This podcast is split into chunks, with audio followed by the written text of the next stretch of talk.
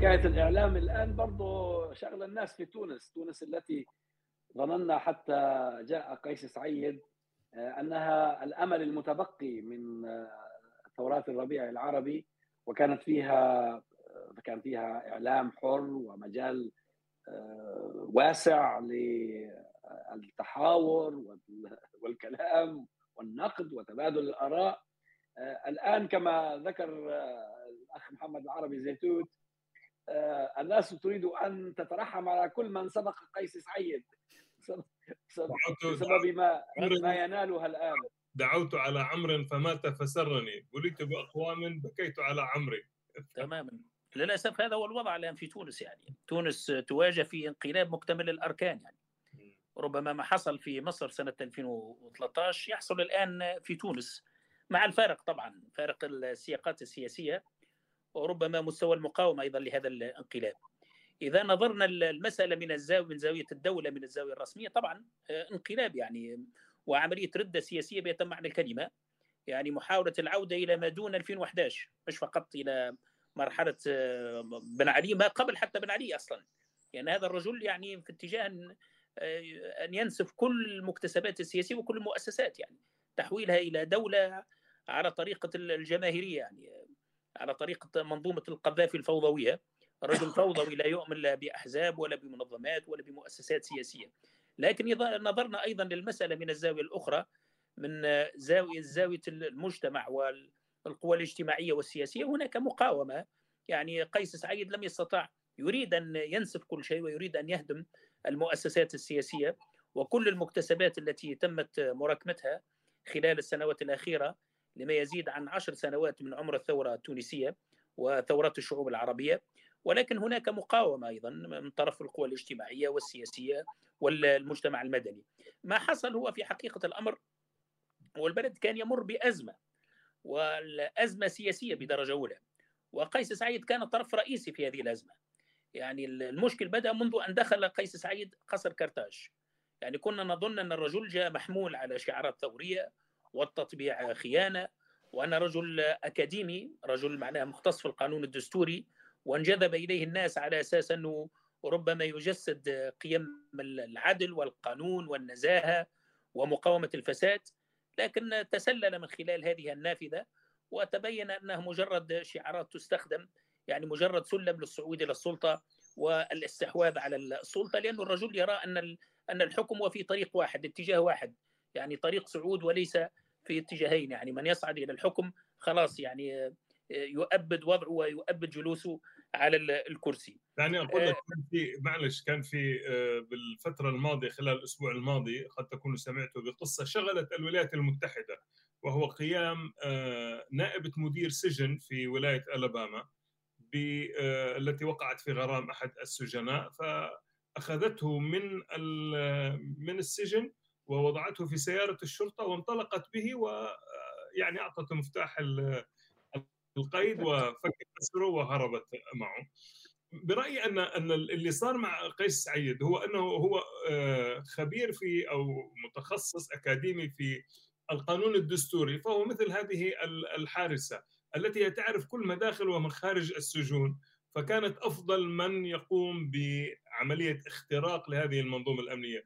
برأيه لأنه يعرف يبدو لأنه يعرف القانون الدستوري فامتطى هذه الموجة ثم اختطف الوطن وبشكل كامل وفرغ يعني هو الذي خلف كل ما من المفروض أنه هو الخبير به ليستولي على الحكم بهذه الطريقة. بس للعلم قبل أشهر قبل أشهر كنت أقول عنه أحمق واعترض بعض الأخوة وقالوا ان قد يكون هذا التعبير يعني مبالغ فيه فيعني أرجو أن يكون يعني هو أحمق نعم هو أحمق في قمة من الحمق وبرأيي هو إنسان آه، آه، آه، موتور وسيء جدا ومثل ما تفضلت قد نكون أمام نسخة معدلة وأكاديمية من معمر القذافي. هو في الحقيقة فعلا هو أحمق وارعن يعني كل سلوكه السياسي يبين هذا يعني وسلوكه السياسي في الكثير من الحالات يخلو من من البعد السياسي.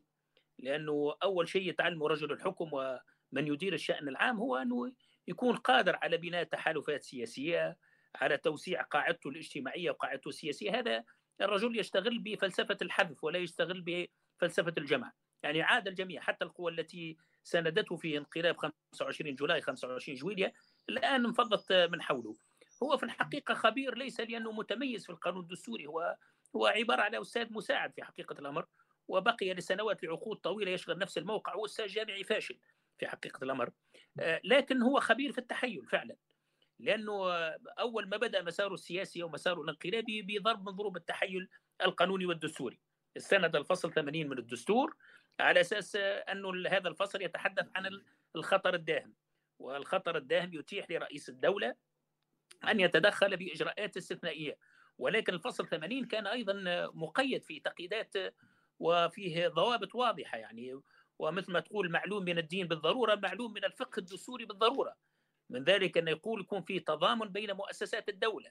يعني الخطر الداهم حينما تواجه الدولة مخاطر تتعلق بأمنها الوطني أو ما يسمى بالأمن القومي تتضامن مؤسسة الدولة رئاسة الجمهورية ورئاسة البرلمان ورئاسة الحكومة لأن نظامنا التقريب هو نظام شبه برلماني أقرب إلى إلى البرلمان. وكذلك يشترط أن يكون البرلمان في حالة انعقاد دائم بينما ما فعله هذا الرجل أول خطوة فعلها هو حل مجلس نواب الشعب. وكان يتذرع بأن هناك أزمة سياسية وهناك خصومات في البرلمان وفعلا كانت هناك خصومات وكانت هناك تجاذبات سياسية في البرلمان ولكن الرجل كان جزء من هذه الخصومات عمل على تعميق الأزمة السياسية إلى حدودها القصوى واستعمل ذلك ذريعة لحل البرلمان. قيس سعيد منذ أن دخل قصر كرتاج سنة 2019 يعني بدأ بخلفية الاستحواذ أو يعني كان يشتغل بخلفية الاستحواذ على السلطة بكل الصيغ وبكل الحيل الممكنة. ومن ذلك أن اختيار رئيس الحكومة يعني التقاليد السياسية التي تشكلت بعد الثورة وحتى وفق مقتضيات الدستور أن يتشاور رئيس الجمهورية مع الكتل البرلمانية ومع مع الحزب الأغلبي بالأساس لاختيار رئيس الحكومة. قال أنه لن يتشاور مع الأحزاب السياسية وإذا في استشارة الأحزاب هذه يعني دورها لا يزيد عن بعث مقترحات أو إرسال مقترحات مكتوبة يعني تسلم إلى ساعي البريد وهو ينظر في هذه المقترحات. واختار رئيس حكومة الحكومة الأولى الياس الفخفاخ تقريبا خارج دائرة الأحزاب السياسية. يعني شخص حصل على نسبة صفر فاصل آه، من الأصوات ولا علاقة له بالأحزاب السياسية لأنه أراد أن يفرض المرشح نتاعه على الأحزاب.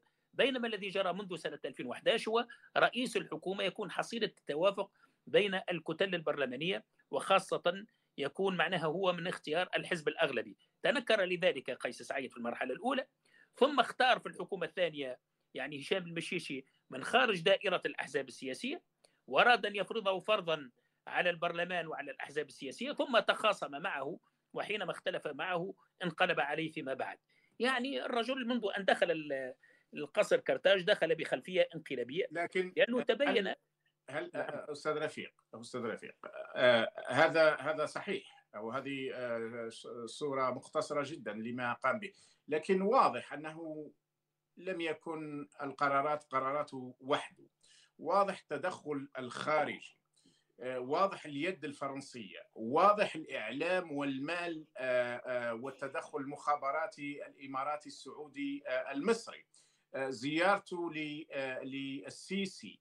ألم تكن شيء ألم تكن إنذار من أنه يريد أيضا أن يمضي في نفس الطريق اللي رسموه رسمته قوى خارجية مع قوى إقليمية مرتدة آه، آه، وتريد أن تظل الشعوب تحت أقدام أمراء الخليج آه، السعودية والإمارات بشكل خاص وأيضا القوى الخارجية. فرنسا في موضوعنا نحن تونس والجزائر والمغرب دائما وأفريقيا عموما تريد فرنسا أن تظل تنهبها وتقمح. ألم تكونوا أمام مجموعة كبيرة من المؤشرات إضافة إلى موضوع اختيار رئيسي الحكومة اللي كان يعارض التقاليد أو على الأقل ما تم التوافق عليه من قبل. ألم يكن أمامكم أنكم أمام آه، انقلاب متدرج وهو ذاهب إلى الانقلاب آه، كيف وقع من أنكم لم تسبقوه بخطوات وحتى أنه خدع بعض؟ صحيح عادوا أولئك الذين مضوا معه في 25 أغلبيتهم. مثلا اسم محمد عبو ربما هو ربما هذا واحد من أهم الأسماء.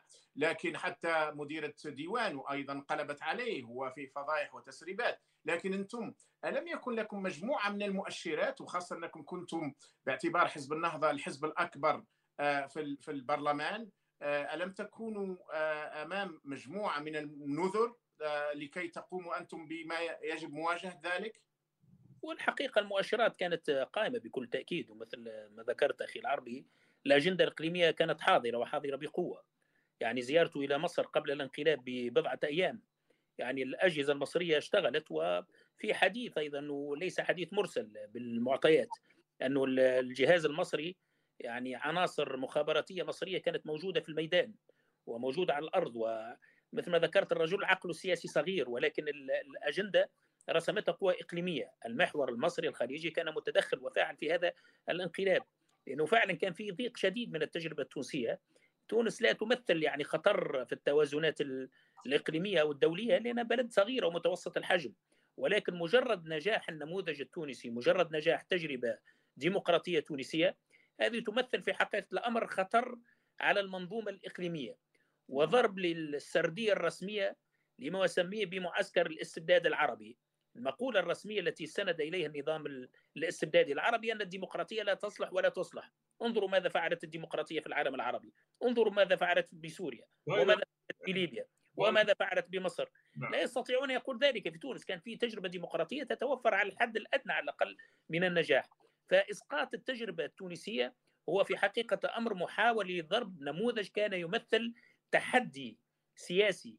ومعنى تحدي على كل حال يهز أسس الشرعية السياسية التي استندت إليها الدكتاتوريات العربية. المؤشرات في حقيقة الأمر كلها كانت قائمة لكن الحلقة الضعيفة والحلقة المفقودة هو دور رئيس الحكومة. لأنه نظامنا السياسي آه، كان قائم على توازن بين السلطات ويعطي صلاحيات أوسع لرئيس الحكومة وللمؤسسة البرلمانية أكثر حتى من رئاسة الجمهورية. دور الرئيس تقريبا يكاد يكون مختصر في مجال السياسة الخارجية والسياسة الدفاعية. هشام المشيشي كان عامل التوازن هذا والقوى السياسية البرلمانية بما في ذلك حركة النهضة كانت داعمة لهشام المشيشي رغم أنه لم يكن من اختيارها دعم الضرورة. لأن الرجل اللي اختلف مع قيس سعيد وأدرك خطورة مشروع قيس سعيد فتحالف مع القوى السياسية.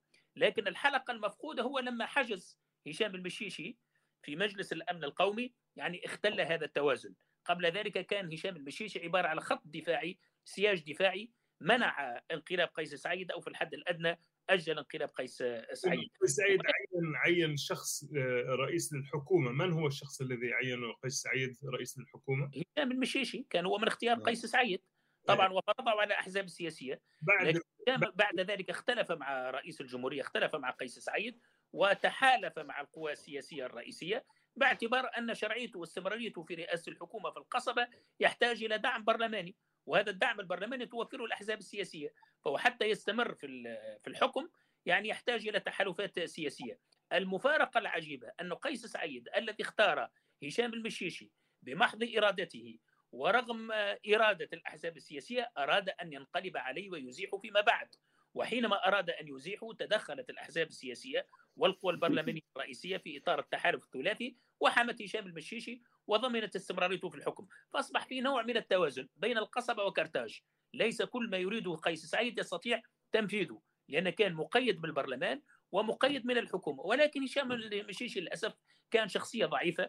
بمجرد أن تم حجزه في قصر كرتاج لازم الصمت رجع إلى بيته ووضع تقريبا بما يشبه الإقامة. يقال انه يقال إنه ضرب. يقال إنه ضرب. نعم نعم. هناك معطيات. هو قال أنه اضطهد وتعرض إلى اضطهاد نفسي ومعنوي. هل وصل ذلك إلى حدود الضرب؟ في الحقيقة ليس لدي معطيات يقينية في هذا ولكن بالتأكيد وهذا ريميك قام به بن سلمان مع الحريري بالمناسبة.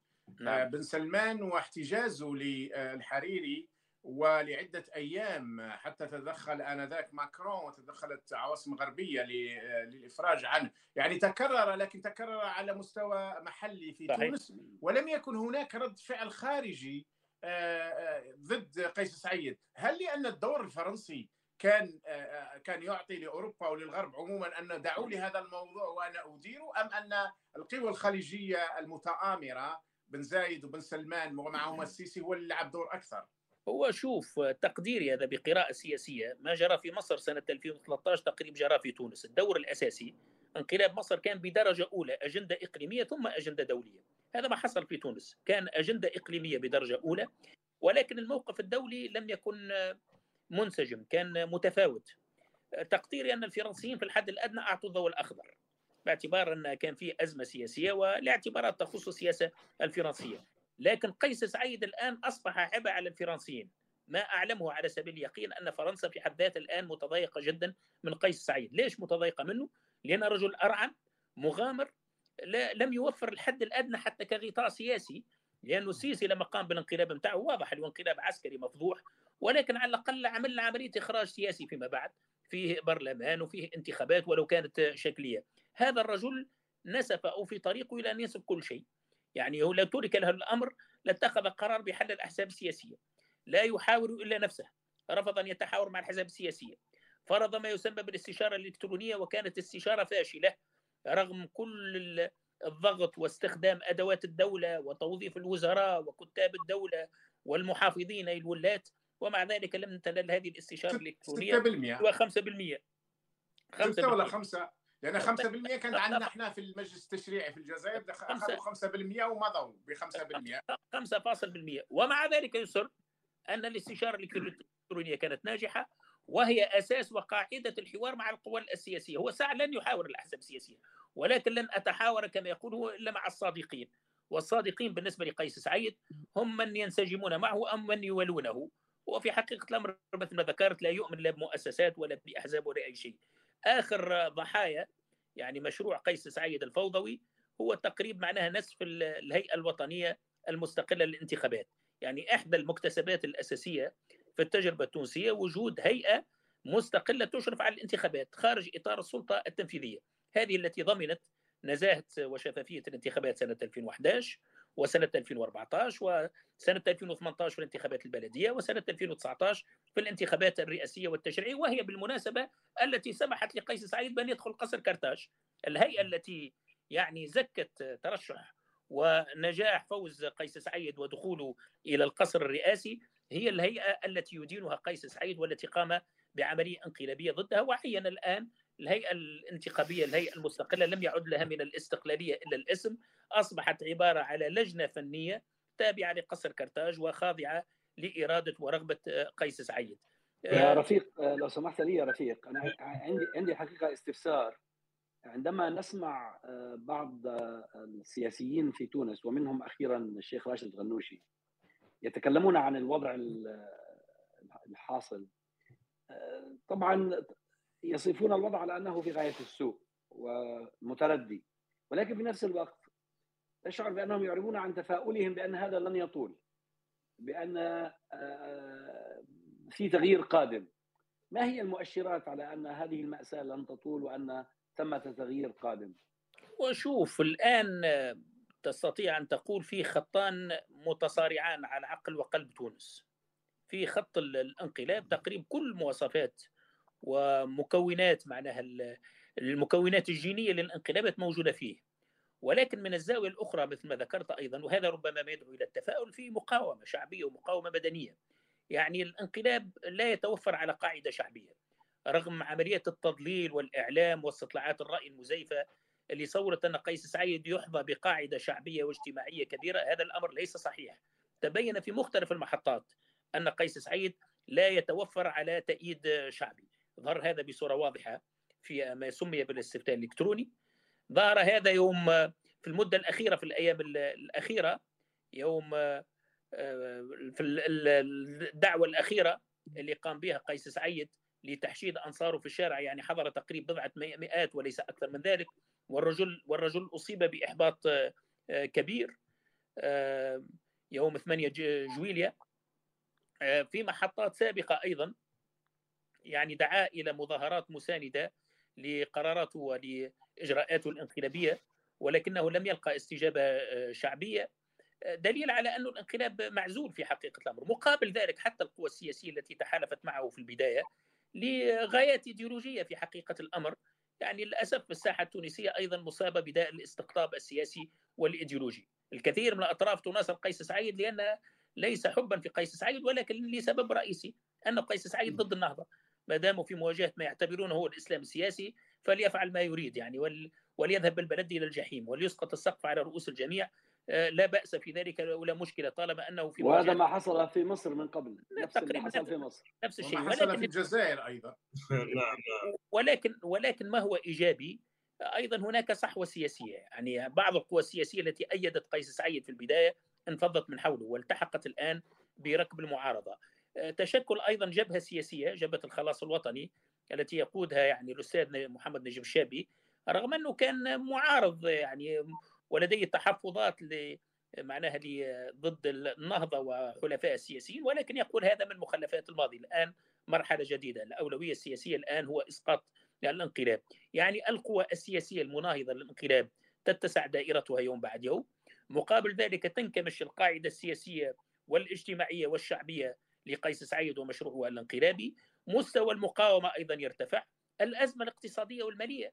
يعني إحدى المبررات الأساسية للانقلاب أن البلد كان يواجه صعوبات اقتصادية ومالية فعلا آه، وسياسية. لكن الآن انتقلنا من الأزمة إلى الكارثة. يعني الأوضاع السياسية يعني آه، ازدادت سوءا. لم يعد مجرد خلاف بين رئيس الجمهورية ورئيس الحكومة.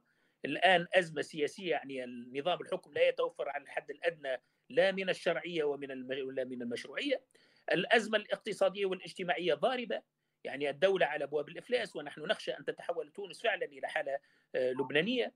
لأول مرة في تاريخ تونس منذ بداية الاستقلال التوانسة معناها يقفوا في الطوابير يعني في الصفوف حتى يحصلوا على الدقيق وعلى الخبز وهذا لم يحصل اطلاقا يعني في فترة المرحلة الديمقراطية.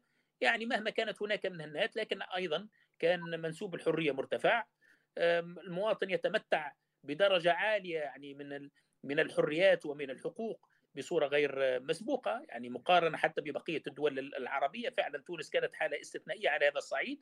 المستوى الاقتصادي والاجتماعي لم يكن ممتاز ولكن على الأقل كانت الحاجيات الأساسية متوفرة للمواطن يعني تونس تقدمت على الصعيد السياسي لكن فعلا على الصعيد الاقتصادي والتنموي كان التقدم بطيء وكانت هناك صعوبات ناتجة عن تأثير المحيط، ناتجة عن الأزمة في ليبيا، ناتجة عن الأزمات السياسية، عن الاغتيالات، عن تدخل الخارج، لكن ما نشهده الآن حالة انهيار على جميع المستويات، انهيار سياسي واقتصادي ومالي وفعلا البلد يواجه محنة كبيرة الآن ومعرض إلى عملية انهيار وربما انزلاق نحو أزمة آه، شديدة، إن شاء الله على كل حال نتمكن من الخروج من هذه المحنة ومن هذه الأزمة بأقل الأعباء وبأقل التكاليف الممكنة.